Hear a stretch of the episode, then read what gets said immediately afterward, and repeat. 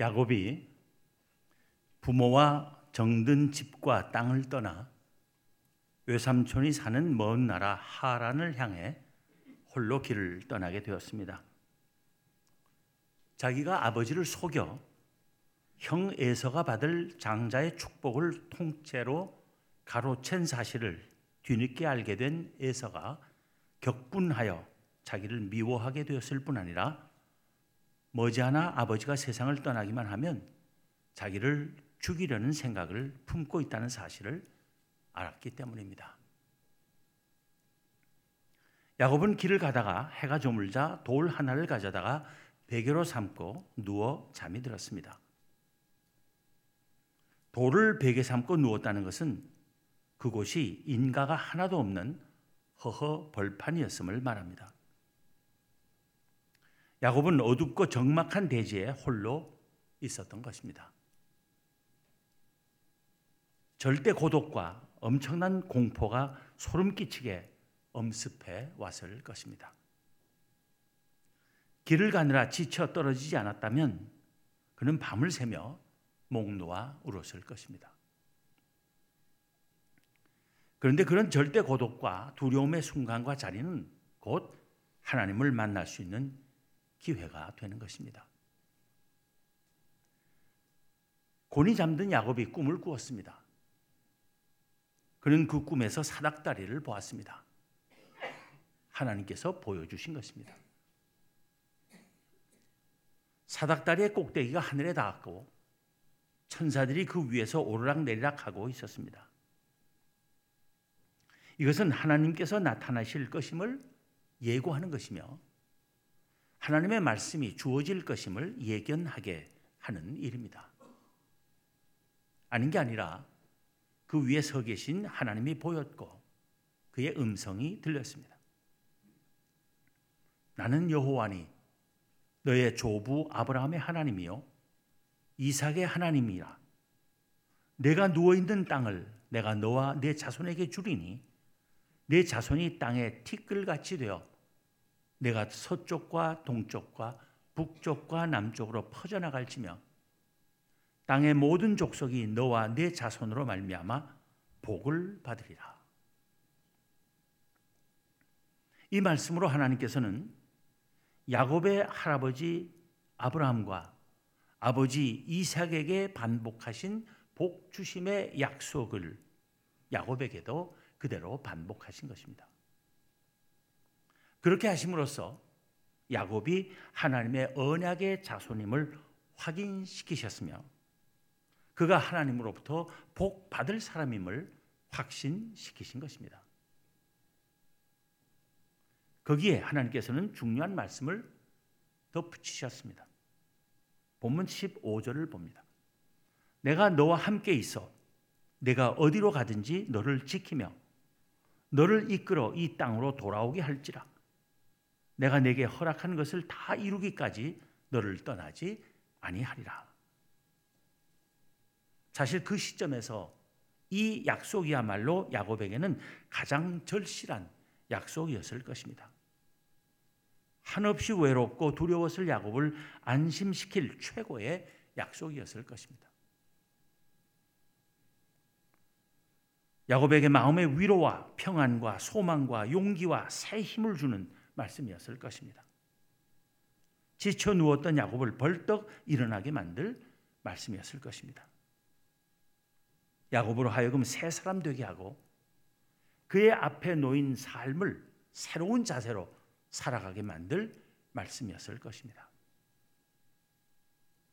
야곱은 실제로 벌떡 일어났습니다. 잠을 깬 것입니다. 잠에서 깨어났을 뿐만 아니라 미처 알지 못하던 사실을 깨닫게 되었습니다. 본문 16절을 봅니다. 야곱이 잠이 깨어 이르되 여호와께서 과연 여기 계시거늘 내가 알지 못하였도다. 야곱이 하나님을 만난 것입니다. 그가 하나님을 만났다는 사실을 알게 된 것입니다. 이것은 야곱이 꿈에서 하나님을 뵙고 그의 말씀을 듣기 전까지는 하나님의 생각 없이 살았음을 말해주는 것입니다. 돌을 베고 누울 때까지만 해도 허허벌판 대지에 홀로 내버려졌다는 생각만 했지. 하나님을 찾고 의지할 생각을 하지 못하고 있었음을 보여줍니다. 그러다가 깨달은 것입니다. 아, 하나님이 계시는구나. 정말 하나님이 계셨구나. 내가 여기서 이제야 그것을 깨달았구나. 내가 바보같이 하나님을 모르고 있었구나 하는 깨달음을 가리키는 것이 16절의 말인 것입니다. 자기가 하나님을 만난 것이라는 깨달음을 갖는 순간 야곱은 두려움에 휩싸였습니다. 거룩하시고 전능하신 하나님을 뵙는다는 것은 죄인인 사람들에게는 언제나 두렵기 이를 데 없는 경험입니다. 보면 17절을 보면 야곱은 두려워하며 말하기를 두렵도다 이곳이요. 이것, 이것은 다름 아닌 하나님의 집이요. 이는 하늘의 문이로다 했습니다. 확실하게 하나님을 보고 그의 음성을 듣는 것, 그것은 두려움을 넘어서 죽음을 체험하는 일이지만 하나님의 은혜 아래 있는 사람에게는 하나님을 만난 자리는 곧 하나님의 집이고 하늘의 문이 되는 것입니다. 하늘은 하나님이 계시는 곳을 상징하는 말입니다. 하늘의 문이라는 것은 하나님과 함께하는 삶이 시작되는 곳이라는 뜻으로 이해할 수 있을 것입니다. 그런 체험의 자리는 그 사람을 변화시키는 자리입니다. 야곱 또한 거기서부터 새 사람이 됩니다. 우리는 야곱에게서 일어난 변화를 보여주는 상징적 행위를 본문 18절과 19절에서 발견합니다. 야곱이 아침에 일찍이 일어나 베개로 삼았던 돌을 가져다가 기둥으로 세우고 그 위에 기름을 붓고 그곳 이름을 베델이라 하였더라. 이 성의 옛 이름은 루스더라. 돌을 기둥같이 세우는 것은 하나님과의 만남을 기념하고 그 특별한 경험의 자리를 기억하기 위한 것입니다. 기름을 붓는 것은 그곳을 거룩하게 여기는 뜻입니다. 하나님께서 자기를 드러내신 곳이기 때문입니다. 그런데 야곱이 머리를 베고 누웠던 돌을 세운 것은 대단히 상징적입니다. 지쳐 쓰러졌던 야곱이 새 삶으로 일어선 것을 암시합니다. 그 돌에 기름을 부은 것도 그가 속된 인간에서 거룩한 하나님의 언약의 사람으로 바뀐 것을 상징합니다. 야곱은 돌로 기둥을 세우고 거기에 기름을 부은 것을 베델이라 이름 지었습니다. 베델의 뜻은 하나님의 집입니다. 이것은 하나님께서 야곱을 찾아오셔서 만나시고 함께 하신 일을 가리켜 붙인 이름이라 할 수 있습니다. 그러나 그 이상의 의미를 가질 수도 있습니다. 훗날 다시 그 자리로 돌아오게 될 때는 거기에 재단을 쌓고 하나님께 예배하는 처소로 삼겠다는 야곱의 의지가 담긴 이름이기도 한 것입니다. 그리고 더 나아가 그 하나님과의 만남의 사건을 계기로 이제 야곱은 하나님을 섬기는 사람이 될 것이고 그가 그의 집안과 자손을 하나님을 섬기는 백성으로 만들겠다는 다짐이 들어있는 이름이기도 한 것입니다. 그 야곱의 다짐을 오늘 본문 20절부터 22절에서 우리는 봅니다. 야곱이 서원하여 이르되 하나님이 나와 함께 계셔서 내가 가는 이 길에서 나를 지키시고 먹을 떡과 입을 옷을 주시어 내가 평안히 아버지 집으로 돌아가게 하시오면 여호와께서 나의 하나님이 되실 것이요 내가 기둥으로 세운 이 돌이 하나님의 집이 될 것이요 하나님께서 내게 주신 모든 것에서 10분의 1을 내가 반드시 하나님께 드리겠나이다 하였더라. 이 돌이 하나님의 집이 될 것이라는 말은 돌을 세운 그 자리에 훗날 제단을 쌓고 예배 장소로 만들 것이라는 뜻입니다. 하나님께서 내게 주신 모든 것에서 10분의 1을 내가 반드시 하나님께 드리겠다는 것은 하나님의 은혜에 감사하며 헌신과 섬김의 삶을 살겠다는 말입니다. 실제로 야곱은 집을 떠난 지 20년 만에 고향으로 돌아온 후에 하나님의 말씀을 따라 자기의 집안 사람 모두를 데리고 베델로 옮겨가 살았습니다. 베델로 향하기 전에 그들은 모든 이방 신상들과 귀고리들을 땅에 묻었습니다. 이방 민족의 풍속과의 완전한 결별을 뜻하는 것입니다. 그 야곱에게 하나님께서 나타나셔서 복을 주시고 그에게 말씀하셨습니다. 내 이름이 야곱이지만은 내 이름을 다시는 야곱이라 부르지 않겠고 이스라엘이 내 이름이 되리라. 야곱은 이스라엘이라는 새 이름을 얻은 것입니다. 야곱이 완전히 새 사람이 된 것입니다. 그리고 그의 새 이름 이스라엘은 곧 하나님의 백성의 이름이 될 것이었습니다. 베델에서의 경험, 즉 하나님과의 만남은 야곱으로 하여금 그 이후로 그에게 닥치고 펼쳐질 온갖 험악한 세월의 삶을 견뎌낼 힘을 주었습니다. 자기 욕심을 따라 인간적인 잔꾀를 부리며 살던 철부지 야곱이 전적으로 하나님을 의지하며 사는 성숙하고 강인한 인간으로 변화된 것입니다. 새 야곱, 그는 베델의 야곱입니다. 그를 변화시키신 하나님, 그는 베델에서 야곱을 만나신 하나님이십니다. 그래서 야곱에게서의 하나님은 바로 베델의 하나님이십니다. 야곱에게 있어서 중요한 결단을 해야 할 때 야곱에게 다시 나타나신 하나님께서 그에게 말씀하시며 나는 베델의 하나님이라 하신 것을 우리는 볼 수 있습니다. 하나님과의 만남은 우리의 인생을 바꿉니다. 우리를 찾아오시는 하나님을 맞아들이고 전적으로 그를 의지하며 살기로 결단하면 하나님께서 우리의 삶을 지배하십니다. 그러면 우리의 삶은 달라지지 않을 수 없습니다.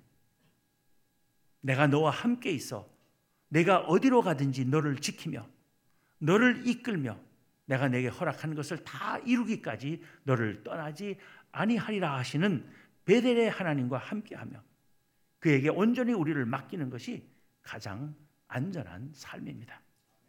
그것이 가장 완전한 삶입니다. 우리 모두 베델의 하나님을 만나고 그와 동행하며 그 안에서 복된 삶을 살 수 있기를 바랍니다. 특히 스스로를 홀로 버려졌다고 여기는 사람, 그 누구에게서도 아무런 도움을 받을 수 없는 처지에 있다고 생각하는 사람, 삶의 무게가 너무나 무겁게 어깨를 짓누르고 있는 사람, 좌절과 회한으로 몸을 가누지 못하는 사람, 자기 자신은 너무나 부끄러워 얼굴 들 수 없다고 여기는 사람. 모두가 자기를 쳐다봐 주지도 않는다고 생각하는 사람. 이런 사람들은 모두 베델의 하나님을 만나야 합니다. 그 하나님을 바라보고 그를 붙들어야 합니다. 그와 함께 다시 일어서야 합니다. 하나님과 함께라면 언제 어디서도 일어설 수 있습니다. 괴로울 때 주님의 얼굴 보라 하는 복음 성가가 있습니다. 우리 한번 다 같이 부르면 좋겠습니다.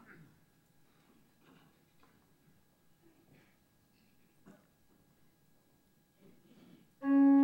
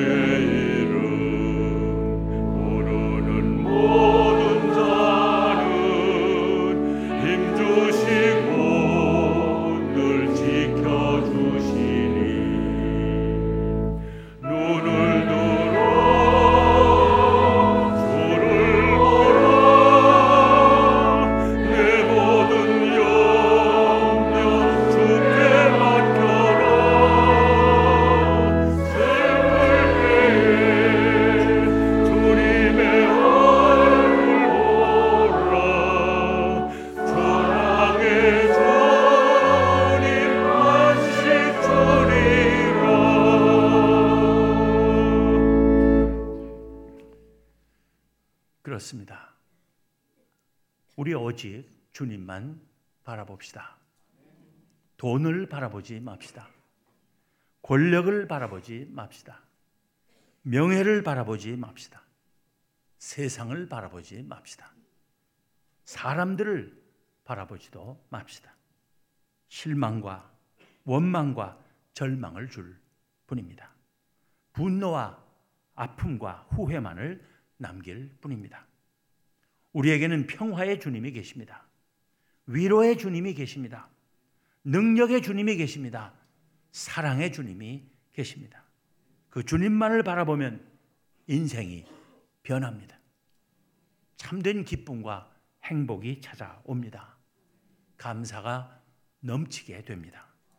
우리 모두 진정으로 그 주님을 만나 영원히 복된 삶을 누리기를 기원합니다. 기도하겠습니다. 하나님 감사합니다. 참된 삶이 무엇인지도 또 참된 행복이 무엇인지도 모른 채 죄악에 빠져서 이 세상에서 방황하다가 망할 수밖에 없었을 저희들을 하나님께서 사랑하시고 하나님의 자녀들로 삼아주시고 영원히 복된 하나님 나라의 백성 되게 하여 주신 그 놀라운 은혜를 감사하고 감사합니다. 하나님,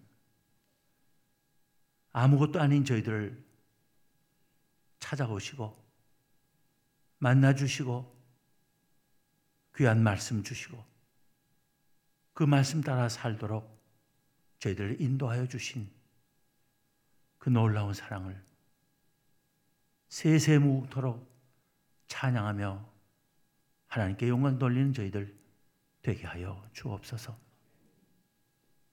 그리고 하나님을 알지도 못하고 섬길 줄도 몰라서 죄악 가운데 방황하며 소망 없는 삶을 살 수밖에 없는 세상 사람들에게 나아가 예수 그리스도 안에 주어진 하나님의 사랑을 전하고 구원의 복된 소식을 증언할 수 있는 저희 모두가 되게 하여 주옵소서. 우리 주님 예수 그리스도 이름으로 기도하옵나이다.